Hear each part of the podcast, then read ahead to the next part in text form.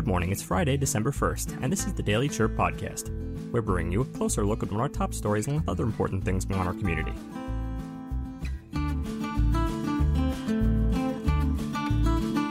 Today, we're looking at a recent indictment that has sent ripples through Arizona's political circles. Before we begin, we'd like to thank our sponsors at Lawley Automotive.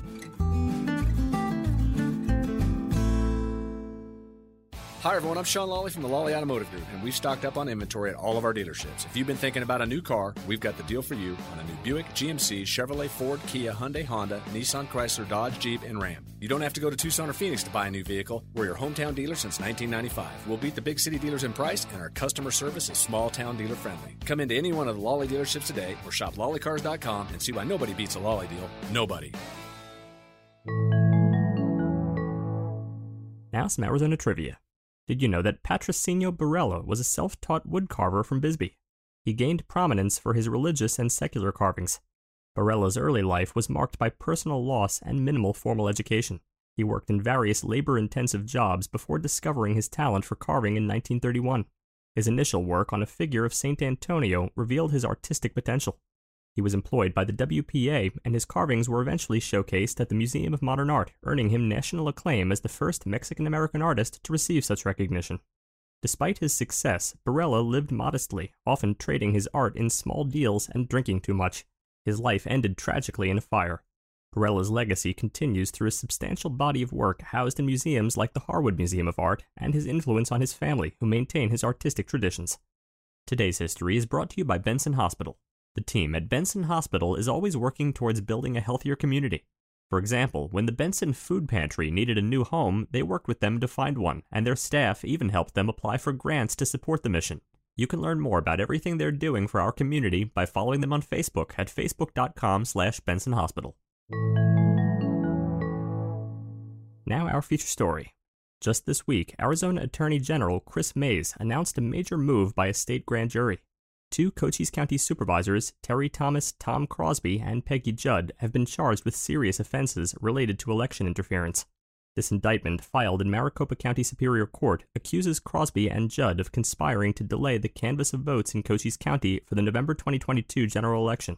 This indictment raises critical questions about the integrity of the election processes in Arizona. Crosby and Judd, both identified as Republicans, have been vocal in their skepticism about the accuracy of machine tabulation in elections. Despite their concerns, there have been no evidence of errors or irregularities in Cochise County's election process. Their actions, according to the indictment, interfered with then Secretary of State Katie Hobbs' ability to complete the statewide canvass. The role of county supervisors in Arizona's election process is vital. They are responsible for canvassing votes in their respective counties and forwarding the results to the Secretary of State. But Crosby and Judd allegedly did not fulfill this duty within the required time frame, leading to significant legal and potentially criminal ramifications. This delay led to litigation and a court order demanding an immediate vote on the canvass. While Supervisor Ann English, a Democrat, voted yes, Crosby was notably absent. His and Judd's actions have now resulted in their facing two Class 5 felonies, carrying potential prison sentences and fines. If convicted, they would be barred from holding elective office in the future. Attorney General Mayes, upholding her oath to enforce Arizona's election laws, has taken a firm stance on this issue. However, Crosby's attorney, Dennis Wilenchik, has criticized the charges as politically motivated and lacking in basis, promising a vigorous defense. This case is not just about two supervisors in Arizona, it's a reflection of the broader national conversation about election integrity and the balance of political power. As this story develops, we'll be watching closely to see how it impacts not only the individuals involved, but the trust in our democratic processes. Thanks for listening. Before we continue, a quick message from our sponsors, Prestige Family Living. Here at Prestige Assisted Living at Sierra Vista, the holidays are about to get ugly. Join us for our ugly sweater party taking place December 15th from 2 to 4 p.m. Amid the beauty of the season, we want to see your most garish garments. The best of the worst holiday sweaters will win prizes, and we'll have snacks and refreshments along with all sorts of holiday fun. For more, visit prestigecare.com slash Sierra Vista. Again, that's prestigecare.com slash Sierra Vista. Next, two blind sisters started SAAVI Services for the Blind in 1964 as a social club. It is now a statewide agency serving thousands of people in Arizona experiencing all spectrums of blindness and teaching them how to learn or relearn skills. Sydney Whitty of Cronkite News has more. There are more than 200,000 blind or visually impaired people in Arizona. Cronkite News reporter Sydney Whitty spoke to one local nonprofit that has been helping this community for decades. SAAVI Services for the Blind was started back in 1964 by two blind sisters as a social club. It is now a statewide agency serving thousands of people in Arizona experiencing limited vision and blindness. Gary Folks is a recent graduate from SAAVI Services for the Blind. He progressively lost his vision and says not only does the program assist with techniques, but for some, it gives them their independence back. It gave me back a life. Um, before being here, I felt like people had to do everything for me, and I've learned to be independent and not afraid to try uh, new things. Like uh, I cook my own meals, I I do my own laundry, clean my own bathrooms. This local nonprofit helps those who are visually impaired with innovative programs and accessible learning. We have what's called a positive philosophy on blindness, and we truly believe that it's not what you can see that matters, it's what you can do. Moon says learning non-visual skills like cane work, typing, and braille are imperative for students at SAAVI Services for the Blind who seek employment and independent living. We focus on what we call our non-visual skills, where we utilize um, other techniques outside of vision, like we wear these here, these learning shades are called, where we can um, eliminate visual distractions so that students can focus on what they call their non-visual skills. Youth, adults, and seniors participate in different programs depending on their goals. The Assistive Technology program helps students learn to navigate using speech and or braille. D space D space. This is what allows a blind person to be able to navigate a computer, to to get around, doing everything that um, people who are sighted can do, but we're using what we call alternative techniques to access it. Good explains text to speech technology is one way students use software. I'm going to open Microsoft Word, and I do that by, you know, a sighted person uh, would use their mouse to click the start button. Search box edit. And it tells me search box edit, which tells me I'm in the start menu. I'm going to type Word. Word, word app. Press right to switch preview. And I'm going to press enter. Yes. Though students like folks can still face challenges, he says SAAVI has taught him to embrace his fears. Those fears that I may have are no different than a sighted person may have on something new. And that's the beauty of it. I think, I think what said it best was um, I had a great conversation with my brother, and he says, You know, sometimes you have problems, but I never hear you once say it's because you're blind. SAAVI's programs for all ages include job readiness, cooking, and philosophy classes. In the newsroom, Sydney Whitty, Cronkite News.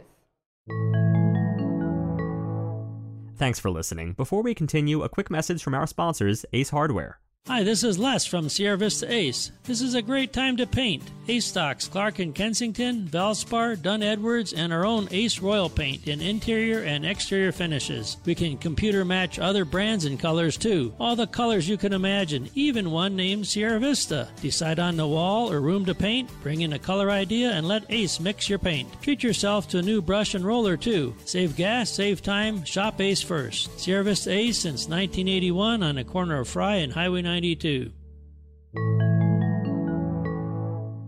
Next, an upcoming event that you should know about. This Saturday at 5 p.m., the Bisbee Community Chorus is holding its annual caroling sing along with the Greenway Elementary School Choir at the Presbyterian Annex. Admission is free and refreshments will be available. Then at 6:30 p.m., head over to the Pythian Castle for the second annual Fur Ball to benefit the Bisbee Animal Shelter. This year's theme is Disco Inferno. Tickets are available on Eventbrite. Have fun, be safe, and enjoy Bisbee as it gets into the holiday spirit. Finally, today we're remembering the life of Rich Fletcher. Rich was born in Bisbee in 1949. He graduated from Bisbee High School in 1967 and attended the University of Arizona before returning home to work in the family business in 1972. He married Mary Ann in 1969, and together they raised three children. Rich coached Little League Baseball and Bobby Sox softball for several years. He was president of the Bisbee Bobby Sox board and then umpire in chief and was named Man of the Year by the VFW Post 51 for his involvement in youth activities. He loved coaching those children as much as they loved playing for him. He and his brother, Anthony Fletcher, operated A&R Auto Supply in Bisbee and then Sierra Vista for many years until his retirement. He enjoyed hunting and watching sports and loved his Cocker Spaniel companions through the years. He is survived by his wife, children, four grandchildren, brother, in laws, and cousin.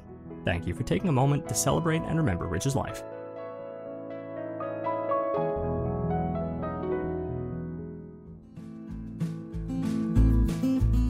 Thanks for tuning in to the Herald Review podcast today. And remember, the Herald Review is here for you with local news you can trust.